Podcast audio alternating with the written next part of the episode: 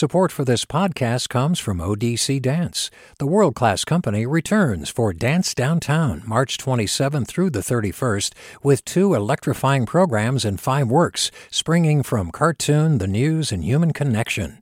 odc.dance slash downtown. Support for KQED podcasts comes from Star One Credit Union, now offering real-time money movement with Instant Pay. Make transfers and payments instantly between financial institutions, online or through Star One's mobile app. Star One Credit Union, in your best interest. From KQED.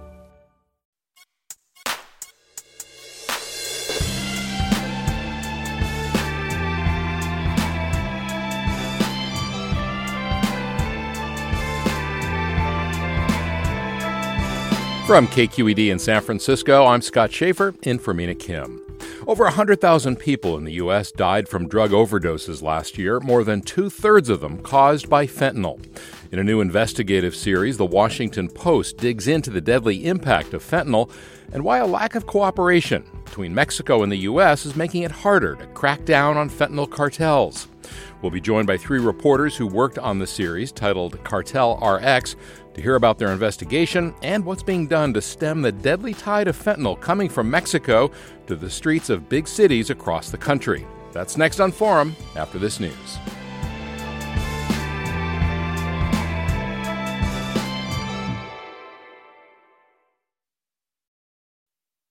This is Forum. I'm Scott Shafer in for Mina Kim.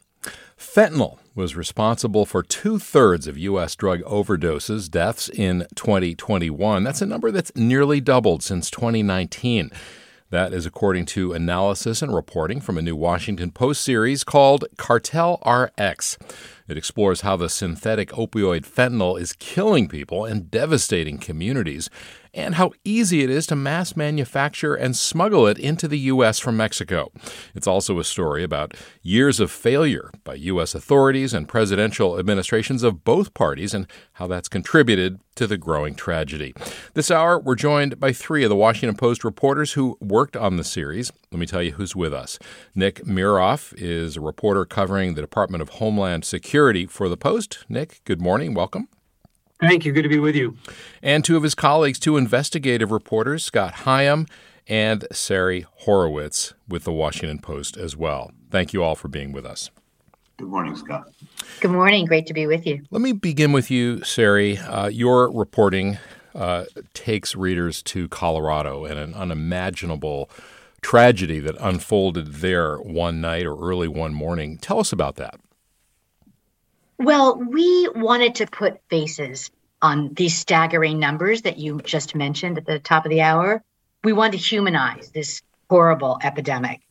And so we told the story of six friends in Colorado who got together for a small party in one of their apartments on a cold weekend night in February. They were all in their 20s and 30s. They had jobs and families, they had children, some were related.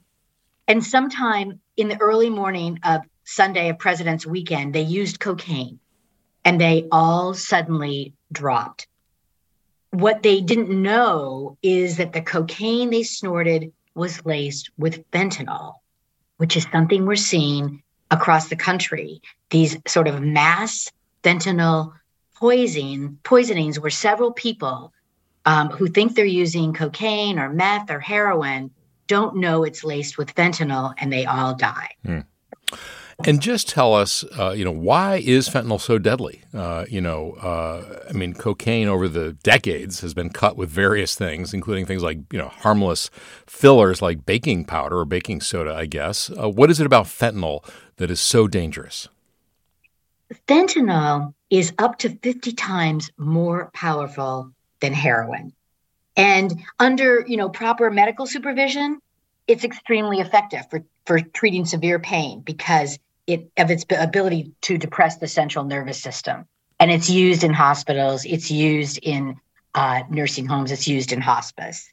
But uh, illicit fentanyl, when too much of that hits the bloodstream, it can twi- quickly trigger respiratory failure and cardiac arrest. It reduces your blood pressure, it slows your breathing and fluid fills your lungs and that lack of oxygen uh, damages the brain, and it happens very quickly with just a small amount. Hmm.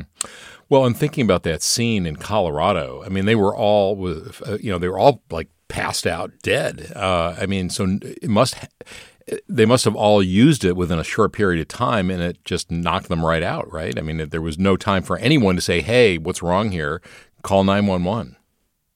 Exactly. Investigators believe they used it probably sometime like two in the morning. They're basing this on the cameras of uh, neighbors who who showed when people were coming to the party, and they dropped so suddenly that none of them were able to use their cell phones. None of them, they obviously were using it all around the same time, and none of them were able to call for help. And it wasn't until 12 hours later that the sisters of one of the, the sister of one of the men went to the apartment because neither he or his partner were answering their cell phones. And she opened, her name was Selena. She opened the unlocked door and found five of them dead. Hmm. One of them, there were six altogether, woke up when she came in and amazingly survived. Mm. The the really heartbreaking thing also is that there was a baby, a four month old baby in another room. Um, her parents both died, um, and she was crying. She had been left alone for 12 hours. You know, the death of those five friends that night left seven children without a parent. Wow. And Nick, give us a bigger picture. Take us outside beyond Colorado, uh, and give us a, a, paint a picture for us about how fentanyl is affecting the country in small towns, big cities, all from coast to coast. Yeah, I mean, this has become the most lethal narcotics crisis in in U.S. history, and I don't think anyone um, has quite, you know, appreciated just how fast this has come on and the degree to which things worsened um, during the pandemic, really, when the country was so distracted and, and, and hurting in so many ways. Um, but, you know, you cited those fatality statistics. Um, you know, we're looking at more than 100,000, 107,000 annual overdose deaths. About two thirds of those are fentanyl, um, oftentimes mixed in with other things, as, as Terry was was mentioning. Um, and you know that means that that fentanyl today uh, is killing more Americans than car accidents, than gun violence, than suicides. Um, the drug is the is now the leading cause of death for um, uh, adults ages 18 to 49, and um, you know th- this is this has come up you know so so fast that it's really left the federal government scrambling to formulate some kind of effective response.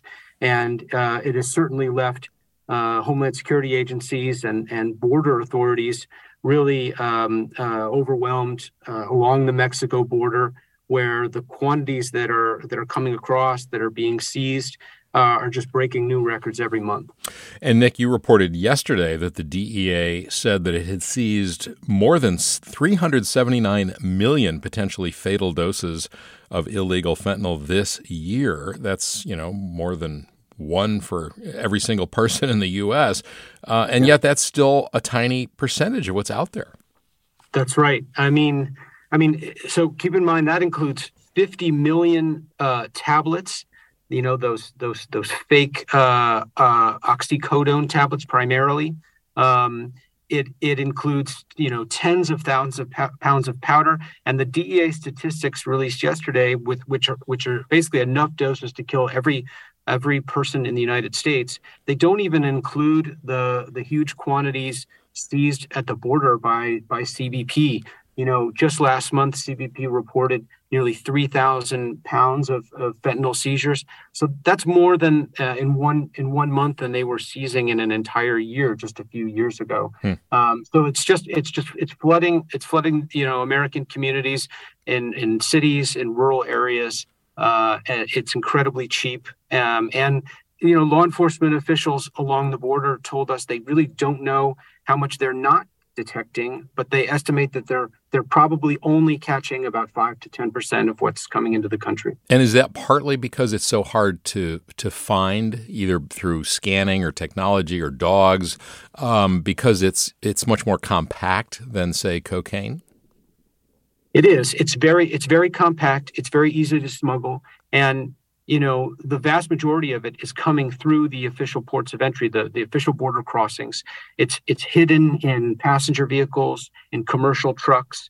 Um, and, you know, while CBP is making huge efforts to try to detect it with dogs, with scanning technology, they're they're really years behind. And, and you know, there were folks who recognized that this was becoming a big threat years ago and and and and really wanted the agency to to rapidly ramp up uh, the kind of scanning technology it would need to detect more of the this illegal fentanyl. Um, and yet, you know, this was during a time when when when Washington was focused on building a border wall, and, and a border wall is essentially useless for for stopping the the fentanyl that's being smuggled in this way.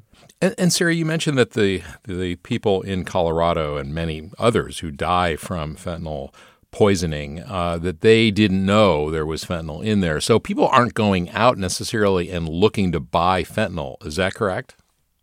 Well, no, there are people looking at looking to go out and buy fentanyl, and that's why the dealers keep selling it. You know, this is a question we're all asked a lot: is if people are dying, um, if all the customers are dying, why do the dealers keep selling fentanyl? And it's because all the customers are not dying.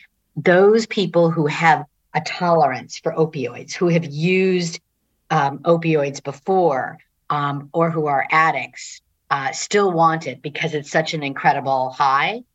Um, and the people who are most at risk are people who don't take a lot of drugs, people who might take drugs recreationally or at a party in high school or college, you know, young people who are unwittingly taking fentanyl when they think they're taking cocaine. But in answer to your question, there are a lot of people who have a tolerance, who have built up a tolerance. And we have a story in our series about someone named Jose in um, in Tijuana who is an addict and basically lives his day uh, searching for ways to to buy more fentanyl. Why would dealers or these cartels? Why would they put a deadly amount of fentanyl in cocaine? Like what, what's in? Why would they do that? Sorry. Because it's not always deadly. Because uh, first of all, they're taking advantage of the fact it's cheap and it has this this this high potency um, and it delivers a more powerful high for those who can tolerate it. And so it keeps addicted clients coming back uh, for more. And, and let me just say, and we have a line in our story about this, you know, like the way that people put chocolate chips in cookies, uh, there's no recipe for this. They don't know exactly how much is going into each pill or into the powder. And so some of the mixed drugs have more fentanyl than others. Yeah, and Sari, the uh, the law enforcement in Colorado, uh, as you have reported, tried to find who sold this deadly uh, cocaine to this group of folks, and they they didn't. Right? I mean, did they? Did, they never have? No, they tried hard. The local police in Commerce City, Colorado, where this happened, and federal investigators also launched this massive investigation uh, that lasted many months. But they ran into what we called a messy forensic jigsaw puzzle. Three bags of cocaine were brought into the apartment that night uh, by the people who gathered there. Two of them were laced with fentanyl, one was not. Um, they believe that the five, as, as we've said, did not overdose but were poisoned, but they were unable to match the fentanyl they found to one particular person or to two people. They just couldn't do it. Yeah. All right. Hold that thought uh, because we're seeing something similar here in San Francisco where the DA, the new DA, is threatening to bring murder charges against dealers, but so far has not been able to do that for one reason or another. All right. We are going to continue our conversation with uh, Nick Miroff, Scott Higham, and Sari Horwitz from the Washington Post about their series on fentanyl. And we want to hear from you. Give us a call at 866 733 6786. This is Barbara Leslie, President of the Oakland Port Commission. Oakland International Airport, OAK, is proud to bring you this podcast of KQED's Forum. When you're choosing your next adventure, the smart and convenient choice is to fly the East Bay Way from OAK to destinations across the USA and Mexico. And when you return home, tune in to KQED, always bringing us remarkable stories about who we are and where we live. Enjoy today's episode of Forum. I'm what you might call very good at hide and seek. And since we got Xfinity, we have Wi Fi all over the house, even in my super secret hiding spots. So I can kill time in here by streaming my favorite. Ha! Found you. How? You left Find My tablet on. Get wall to wall Wi Fi on the Xfinity 10G network. Restrictions apply, not available in all areas. Actual speeds vary. And welcome back to Forum. Scott Shafer here today for Mina Kim. And we're talking about the fentanyl epidemic, really, uh, in the United States, with three Washington Post reporters who have completed a very comprehensive series about the topic. Nick Miroff, a reporter covering the Department of Homeland Security for the Post, Scott Higham, investigative reporter, and Sari Horwitz, also an investigative reporter. We want to hear from you. What are your questions about the fentanyl epidemic? How has it affected your life? You can email your comments and questions to forum at kqed.org or find us on Twitter or Facebook or Instagram. We're at KQED Forum or give us a call if you'd like right now at 866 733 6786. Scott Higham, let me bring you into this. Um, what role uh, is there for the drug industry in all of this? Because, uh, as you write, this sort of stems back to when the U.S. sort of cracked down on opioids, um, and this is going back several years. Draw, you know, connect those dots for us. Yeah, that's a great question, Scott. Um, you know, it's really important to understand the origin story of the fentanyl epidemic, and the origin story begins with the U.S. drug industry. Uh, um, manufacturers, distributors, and and and and pharmacy chains that were involved in in basically the opioid trade. Uh, painkillers were were being uh, uh, dispensed and manufactured and distributed by the hundreds of millions. Uh, a lot of people got addicted, and you know when a lot of people think about the opioid epidemic, they you know they think about Purdue Pharma and their drug OxyContin. Uh, Sari and I uh, did an extensive investigation, resulted in, in a book called American Cartel, and and we found that that there were other companies that uh, that were much more deeply involved in the opioid trade than Purdue Pharma. Um, uh, there was one company that that we had never heard of before called Mallinckrodt out of St. Louis. It's one of the oldest pharmaceutical companies uh, in, in, the country, uh, and they manufactured three times the amount of, uh, of, of, drugs that Purdue Pharma. And their, their pain pill became the most popular on the streets of America on the black market, and it was a 30 milligram blue oxycodone tablet with an M on one side and a 30 on the other. Then there were other companies that were involved uh, Walgreens, CVS, Walmart you know, all these companies now have gotten into enormous amounts of trouble. Uh, they were sued by nearly 4,000 communities that were ravaged by the prescription pain pill epidemic, and they have now consented to pay about 40 to 50 billion dollars um, to help these communities and to settle out of these cases. But when the DEA started cracking down on these companies and the lawsuits started getting filed, uh, the companies changed their behavior. It became much harder uh, to find these pills on the streets. And Mexican cartels, whatever you think of them, are very crafty, really smart, and they saw a ready market in the United States for uh, for uh, for opioids. And fentanyl is an opioid. It's the same exact uh, uh, drug molecular structure as oxycodone or hydrocodone. Um, and uh, except for Sari and Nick said, it's 50 times more potent than heroin. Yeah. And so at first, the cartels started sending heroin into the United States, and, and heroin's kind of a dirty drug, and you have to inject it, and it wasn't really catching on. And then they decided to start manufacturing fentanyl. And now the number one pill that the that is flooding the streets of America is a counterfeit Mallinckrodt 30 milligram pill and so that company is now the, the kind of the marketing tool being used by the cartel to uh, to sell fentanyl to the American public. And, and just and so to be clear, so are, are, is big pharma involved in this problem at all, or is this something the cartels are really you know mostly responsible for?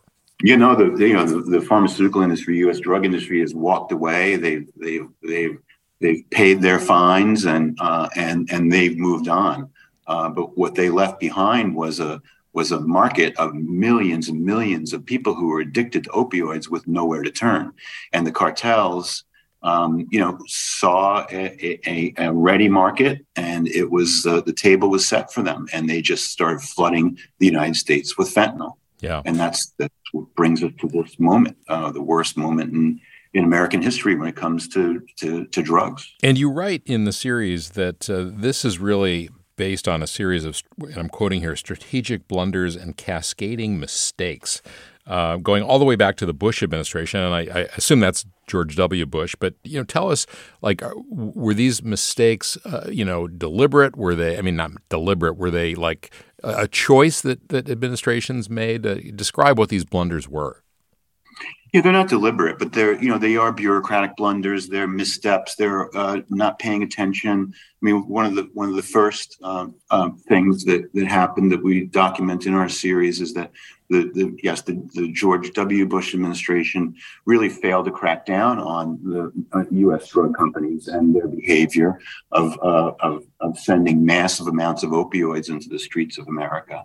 Um, and then when um, uh, when the uh, when the, the Bush um, after the Bush administration, uh, the Obama administration came in, and uh, that's when the crackdown began on the on drug uh, companies, and the DEA did its job and cracked down on those companies, but the administration kind of failed to predict what was going to happen when you have you know tens of millions of people who are addicted to opioids with no place to turn.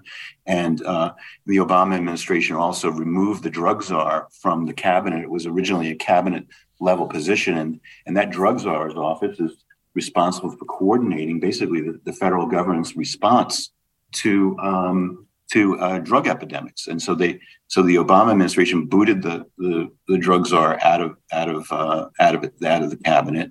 And then when uh, the Trump administration came in, uh, they were heavily focused on on building a wall uh, along the southern border that said that they you know would stop not just immigration but also illegal drugs. But as Nick pointed out, uh, most of the fentanyl that's coming into the United States is coming through official ports of entry. There are no walls there. Uh, this is where you know more than 100,000 vehicles are crossing into the United States every single day, and you know trying to uh, stop fentanyl uh, from coming in when it's hidden in you know cars and trucks and and people are carrying it in backpacks people who walk across the border every day is just an impossible task. And you know being down the southern border and and and and embedding with the, drug agents and the state uh, DA's office and other people I mean they are trying their best and working so hard. Uh, one of the guys that we embedded with uh, he He's a federal drug agent for the Homeland Security uh, Investigations uh, um, uh, Office. And he went to almost 500 fentanyl deaths in the San Diego region trying to piece these cases together and trace them back to the drug dealers and, and maybe even to the cartels. And, you know, it, after a while, he just, you know, he, he saw so much death and, and, and so little uh, accountability coming out of Washington that, you know, he kind of threw up his hands and said, you know, where's the outrage? And I guess that's the big question that uh, a lot of people are asking is like, where is the outrage? I, you know, the Biden administration uh, has not uh, included the drug czar into into uh, into the cabinet, and and the administration doesn't really talk a whole lot about uh, how many people are dying. And you know, it's the equivalent of, of a of a Boeing jet crashing every single day, killing all people on hmm. board. And can you imagine if yeah. that was happening today. I mean, people would be calling for investigations and yeah. Uh, well, I want to play um, a clip that uh, the Washington Post did as part of this series, but I want to give out the phone number first if you want to join us. It's 866 733 6786. Again, 866 733 6786. You can also email your comments to forum at kqed.org or Find us on Twitter, Facebook, or Instagram. We're talking about Cartel RX. It's a new Washington Post investigative series that examines the multiple factors behind fentanyl's deadly surge in the U.S. Three Washington Post reporters are with us Nick Miroff, Scott Higham, and Sari Horwitz. All right, let's play a little clip. This is uh, from San Diego, and we're going to hear the district attorney down there, Summer Stephan. In 2019, we had 152 overdose deaths from fentanyl in San Diego County. 2020, that number went to 462. And then in one more year, 2021, we had 817 overdose deaths from fentanyl. Fentanyl cases on the rise throughout San Diego County. Officials say they seized more than 6,700 pounds of the synthetic opioid. We didn't get ahead of fentanyl. And Scott Higham, that is a problem that uh, San Diego's facing, San Francisco, Los Angeles, New York, Colorado. You know, this doesn't seem like a problem local officials can can solve on their own, right? I mean, they're kind of dealing with the, you know, the collateral damage. You know, that's exactly right, uh, Scott. You know, th- this it first started hitting a lot of small towns. It actually first hit small towns in New Hampshire and Vermont, and Massachusetts, uh, and, the cartels are, are, heavily involved in the drug trade up there. And then, you know, it started really taking off there, and, and then it it started, you know, going to other hotspots in the country where there was a prescription pain pill epidemic. So West Virginia, Ohio, et cetera. And now it's, you know, in, in every major city. And and and and you're absolutely right, Scott. People like uh, you know, uh, DA Summers are are are calling for the cavalry. You know, where is the cavalry? Where is the federal government? Where where is you know where is the help?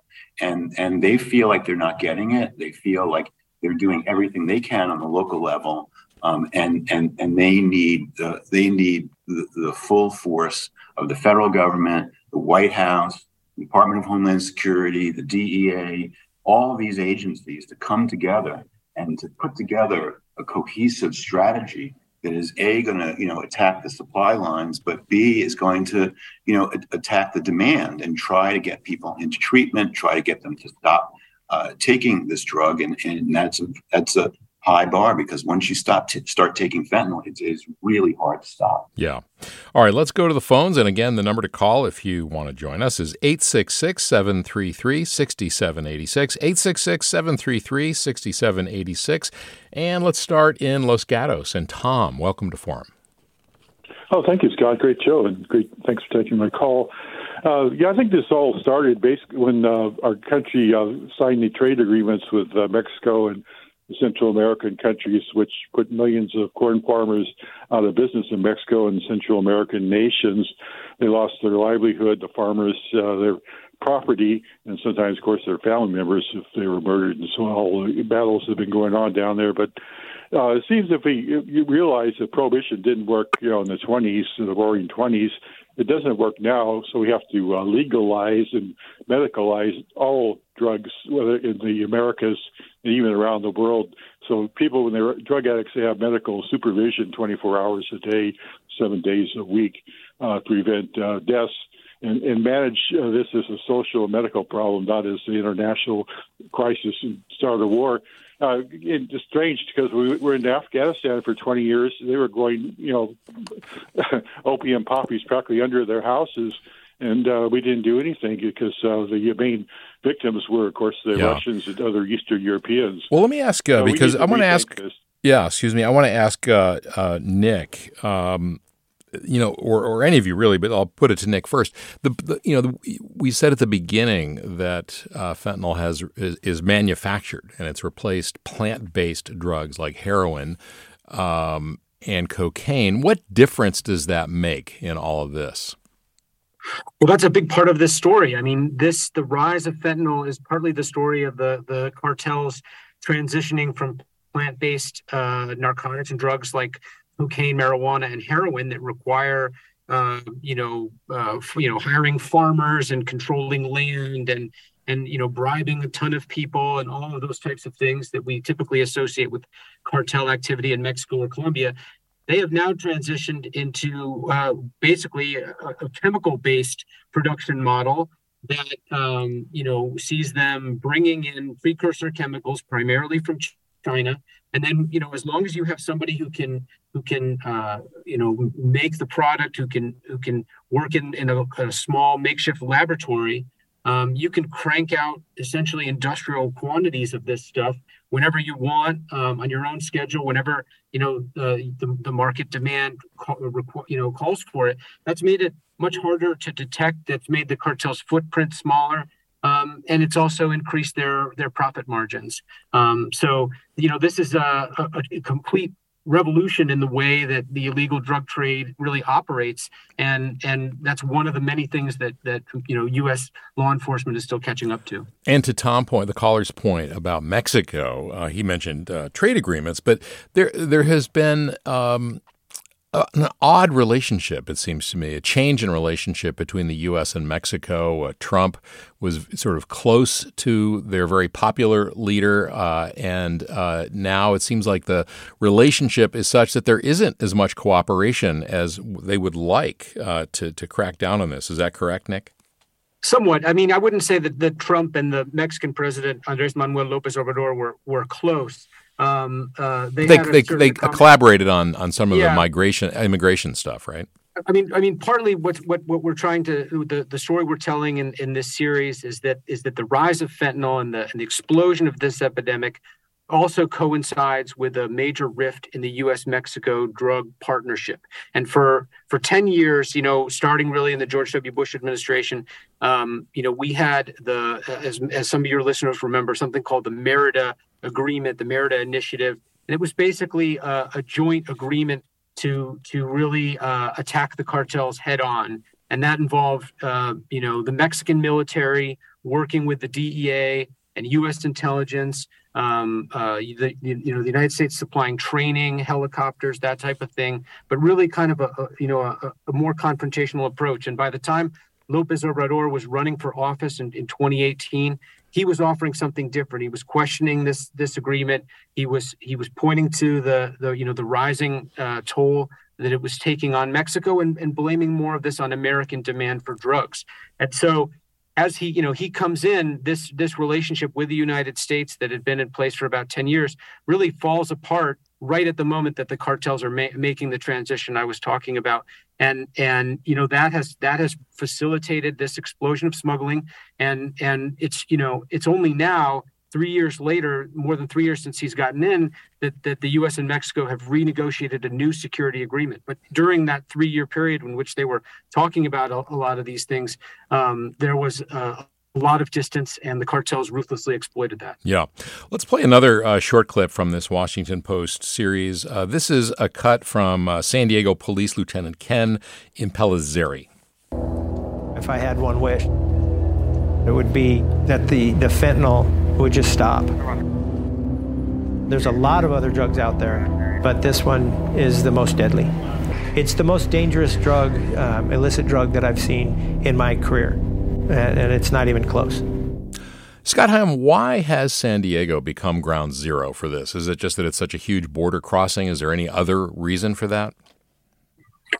Uh, you know that that's a great question, Scott. I mean, like we were saying before, you know, initially the cartel were moving uh, fentanyl into the Northeast and into the into the uh, into Appalachia and, and all those places, and and now I think it's just the proximity of of San Diego to uh, to Tijuana to San Ysidro, that official border crossing to Otay Mesa, another huge border crossing uh, south of San Diego, and so much of it is coming across the border, and um, and and it's just a natural progression of things that. Uh, it, it's starting to spill onto the streets uh, there, and, and, it has been uh, you know, since 2017, 2016, they started seeing it coming in into the community and into San Diego, and now it's just it's just really exploded and taken off. Yeah, and uh, some of the drug agents believe that uh, that a lot of the fentanyl that is being trafficked in uh, the San Diego area is actually being carried across by um, by uh, you know by by, by couriers yeah. who are sticking backpacks. I, I, need to stop you there because we need to take a quick break. Uh, just give us a call though if you want to talk about this. We've got a lot of listener comments as well. I'll get to some of those after the break. 866 733 6786. More to come.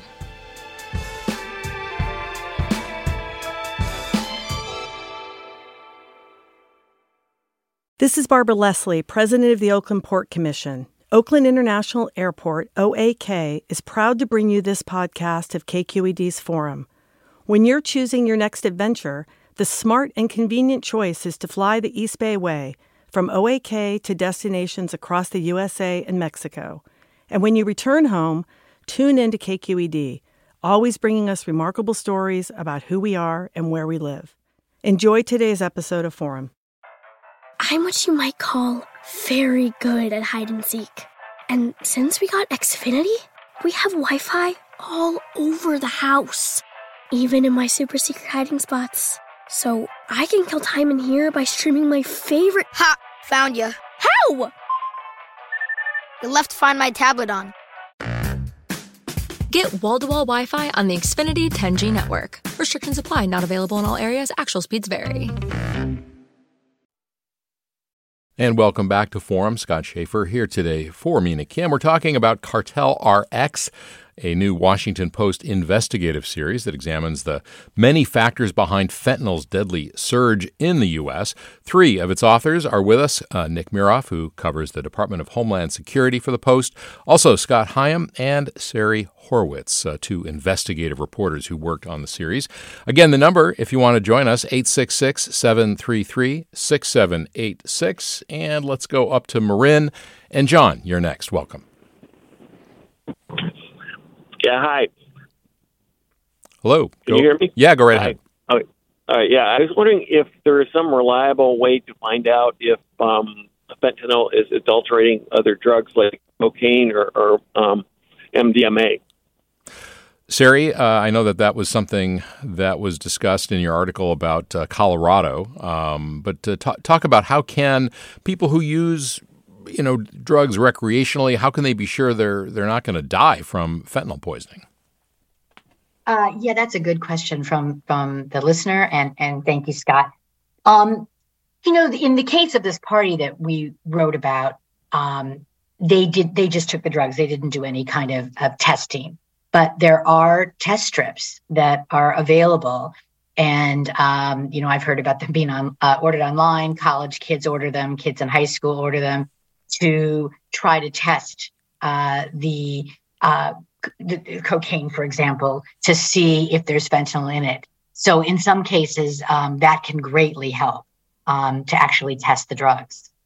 And I think, uh, like here in the Bay Area, some of the nonprofit uh, groups that work with uh, harm reduction, you know, they do have those uh, strips that you can get that you can uh, test the fentanyl. So, uh, you know, if that applies to you, uh, check that out. It is certainly uh, worth, you know, not worth taking a risk. Uh, let's go back to the phones, and we're going to go next up to or down to Santa, Santa Clara, I should say, and Elvis. Welcome. Hey, thank you. Uh, thank you for taking my call. So I come from the perspective as both a medical practitioner as, and as well as a recovering addict. And it's I was struck by one of the author's comments about uh, there is a I think a 747 crashing every day um, in terms of the, the analogy of the number of deaths uh, due to fentanyl. And if there were that, you know, if that actually were taking place with planes, there would be an outcry. And the solution, obviously, with planes is much more straightforward than. Um, and it seems that this conversation is mostly focused on the supply, aka kind of the the war on drugs. And I, I was hoping to shift it back to a micro um, demand perspective, where I was just curious to know, like, what resources really need to be put in place? Where is the ball being dropped? Other than per- persecuting Purdue and and you know vilifying the cartel and this, that, and the other, who are essentially just business people, how are we going to really seek meaningful treatments um, in our current society? Yeah. And I know that's a big, big question, but I just was curious what the authors. No, it's an important question. Uh, Sari Horwitz, uh, we have, of course, Narcan, which can, it's sort of a miracle antidote for people who have uh, overdosed on fentanyl, can bring, literally almost bring them back from the dead. But what else can be done to address demand? You know, this is a very important question. Um, uh, our colleague Meryl Kornfield and I went out to Colorado and we talked to a lot of these families, these shattered families um, of the people who died. And one thing that struck us is many of them, and we're talking about you know people whose sons, daughters, partners died in that at that party. They didn't know about fentanyl as much as we all have written about it and think that we're covering this issue a lot.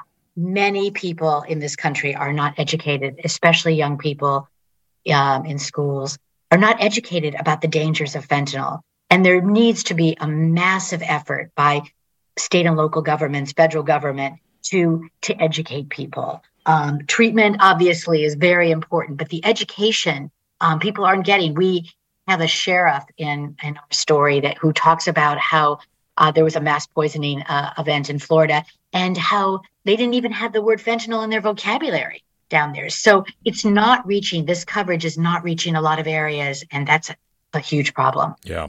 Elvis, thanks very much for that call. Let's uh, get to some listener comments here. Uh, Jim writes No street drugs can be considered low risk anymore because there's no easy way to tell if they've been laced with fentanyl. There, there are those strips, so that is one way to do that. Uh, Ron writes Who's now producing the fentanyl that goes into the black market? Um, Nick, I guess I'll put that to you. Yeah, I mean it's it's the the cartels, the cartel operators they have they have you know chemists uh, you know some of them are, are actually trained chemists but most of them are not. They get these chemicals they set up a clandestine laboratory and somewhere typically in northern mexico in the sinaloa state or right there in baja california. I mean you don't have to go um, that that far into mexico. You can you can do it in an apartment you can do it in a storage unit and you can you can crank out a ton of, uh, of this stuff and, and take down your lab in a, in a few days before the you know the cops swoop in why so, is it? Why Mexico? Why, I mean, why not do it in, in the U.S.? Because the, because that's where I mean the market is here, and the ability to corrupt uh, law enforcement to obtain the chemicals and to um, uh, you know apply the kind of lethal force that you would need to you know protect your profit um, margins and your business model all of that uh, is in mexico so I, I, think you know there while there's like a, a, fear that that they could start sort of setting up in the united states the way that the cartels as you know as many listeners in california know were like you know growing marijuana and and you know on public land in california there's a fear that they would start to do that but I think generally the you know the calculation remains that it's just safer, more profitable, easier, more manageable to do it on the Mexico side of the border and then traffic the smuggle the drugs into the United States. Did you say that they're they're using sort of federales to get some of these chemicals, the raw materials? No, they, not that they're they're using them, but they're able to uh, bribe you know, them some. Bribe bribe them, or in some cases use them. I mean, we've seen time and time again that um, you know there are operational components of the of the cartels who are um, who are police officials themselves, um, and they are either they are either you know seizing drugs and then and then selling them, or looking the other way, or carrying out hits and executions on behalf of of the trafficker. So. Um, you know, law enforcement and, and uh, crime in Mexico is, is is horribly intertwined, and that is obviously one of the biggest challenges facing Mexico. All right, let's go back to the phones now, and we're going to go to Berkeley. And Sabina or Sabina, you're next. Welcome. Hi. Um, yeah, I'm a physician, and one of the things that I haven't heard discussed at all in this entire discussion, not just today, but over the last few years about fentanyl and opiates, is the fact that during the Bush administration, the pharmaceutical companies managed to convince the Bush administration to make it mandatory that every physician in the United States takes 12 hours of continuing medical education uh, courses about um, pain prescription, and basically the message was you're not prescribing enough, prescribe more. Prescribe more Tylenol with codeine, prescribe more Vicodin, pre- pre- prescribe more Dilaudid, prescribe more um, Percocets, prescribe more. And that is a nidus of this entire problem. We were throwing hundreds of tablets at our patients, and now we will barely give 10 tablets to our patients. Hmm because our our licenses are being followed in terms of how we prescribe medication. Hmm. And the, the core of this problem is actually that moment hmm. in the history of the pharmaceutical companies and the federal government and the medical professionals. Scott, could you, Scott Higham, could you uh, react to that? It sounds like uh, what uh, Sabina is saying is it's kind of a overcorrection in a sense. I mean, she's absolutely right. I mean, that's that was the genesis of how this all began, and there's been a, a, lot written about it. There's been, you know, books written about it. Sari and I wrote about it in our book about how Purdue Pharma principally changed the conversation around pain in America uh, by by uh, paying doctors, uh, other medical professionals, by doing huge advertising campaigns, by appealing to uh, the, the entire medical community uh, by using uh, front groups, etc., and and getting people to uh, to prescribe more, and and they were incredibly successful.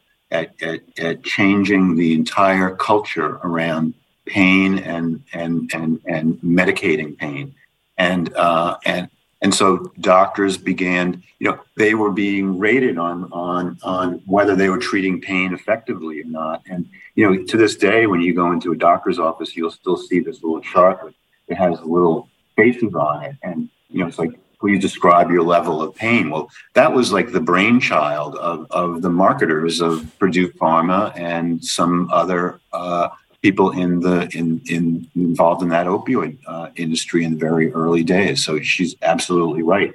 And then all these other companies saw this market that Purdue Pharma had created with its OxyContin uh, time release uh, tablet, and they all jumped in. And and there are so many other manufacturers that that realized there was money to be made uh, in in this space. Yeah. All right, Sabina. Thanks so much. It's, it's, yeah. not, it's not just the issue of money. It's also the issue of the fact that we had to spend 12 hours of our time taking classes that told us we were deficient in how we manage pain.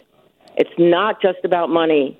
It's about doctors being forced to spend hours in classes where they were effectively told you need to prescribe more pain medication. Yeah. And, and that's what I have not seen written or talked about.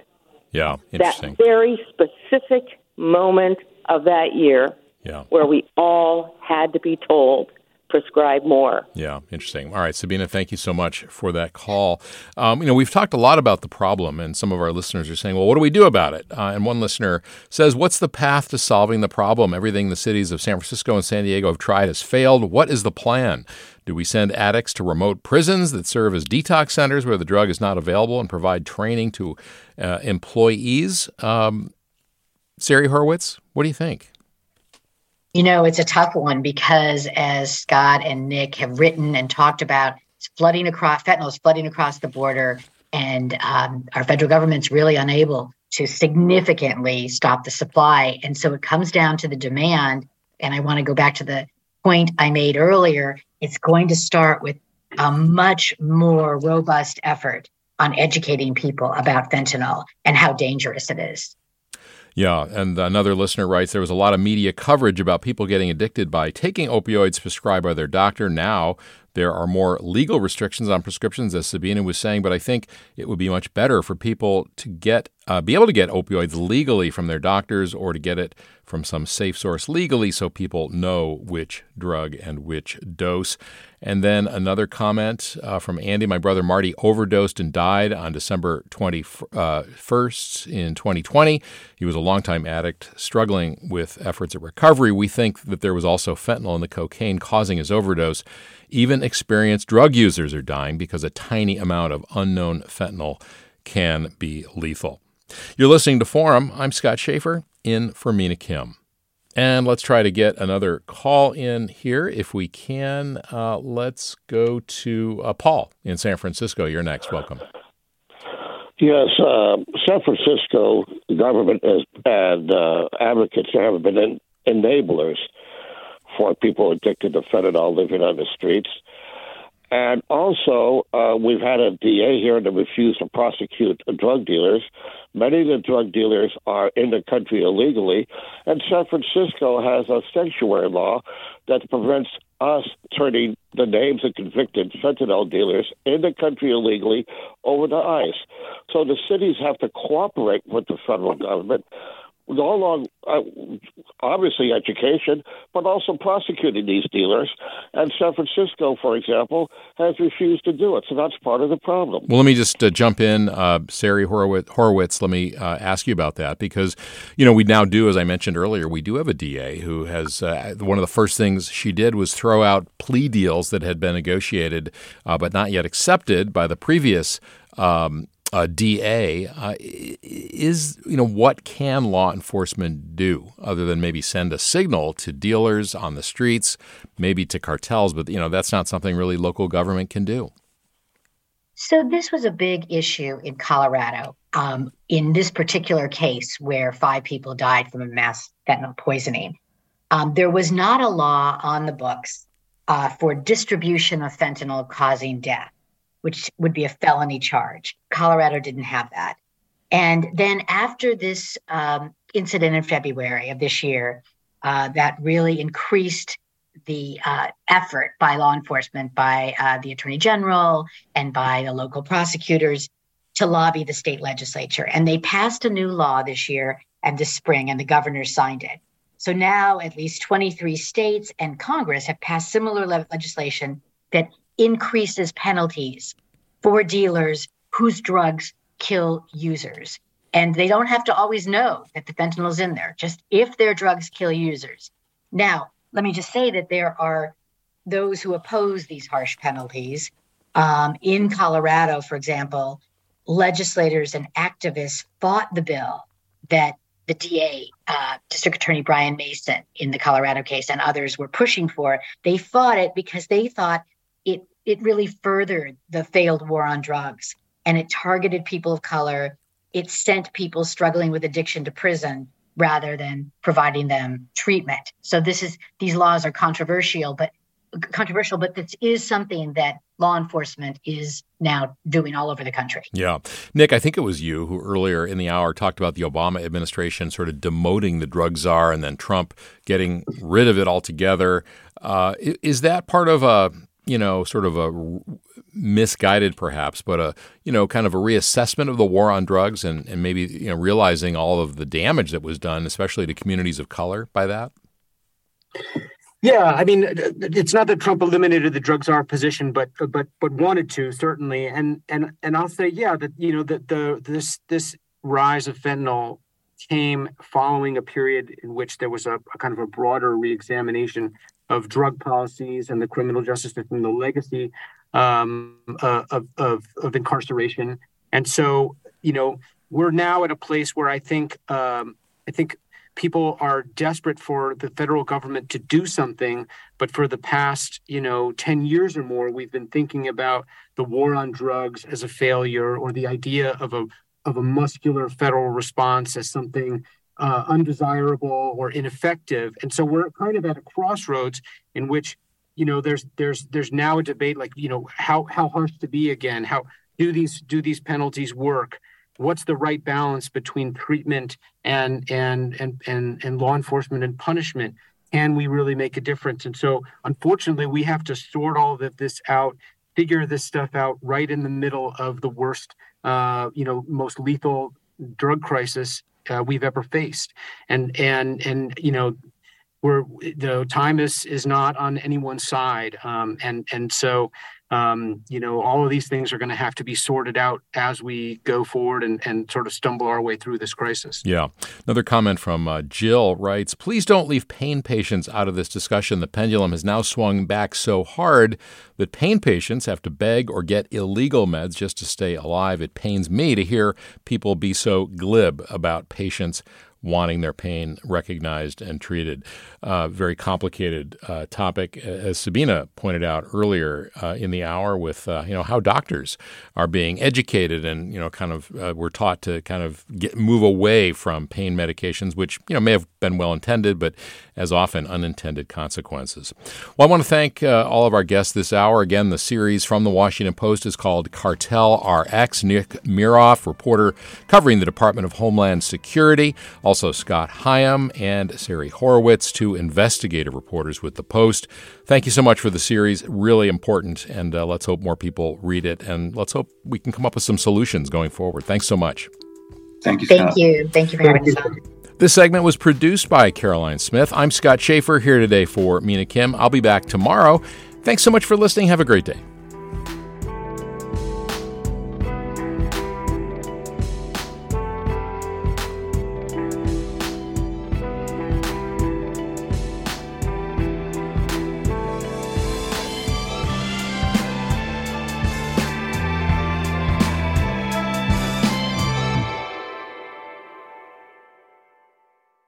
Funds for the production of Forum are provided by the members of KQED Public Radio, the Germanacos Foundation, the Generosity Foundation, and the Heising Simons Foundation.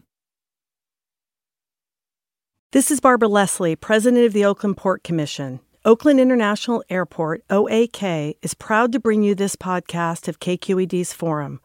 When you're choosing your next adventure, the smart and convenient choice is to fly the East Bay Way from OAK to destinations across the USA and Mexico. And when you return home, tune in to KQED, always bringing us remarkable stories about who we are and where we live. Enjoy today's episode of Forum. I'm what you might call very good at hide and seek. And since we got Xfinity, we have Wi Fi all over the house, even in my super secret hiding spots. So I can kill time in here by streaming my favorite. Ha! Found you. How? You left to Find My tablet on. Get wall to wall Wi Fi on the Xfinity 10G network. Restrictions apply, not available in all areas. Actual speeds vary. Hi, I'm Tyler Foggatt. Join me and my colleagues as we go beyond the headlines and deepen your understanding of the forces shaping our world today on The Political Scene, a newly updated podcast from The New Yorker. With episodes three times each week, The Political Scene accesses the sharpest minds in politics for insight and analysis about everything, from abortion rights to the war in Ukraine. Make sure you're following The Political Scene, available now wherever you get your podcasts.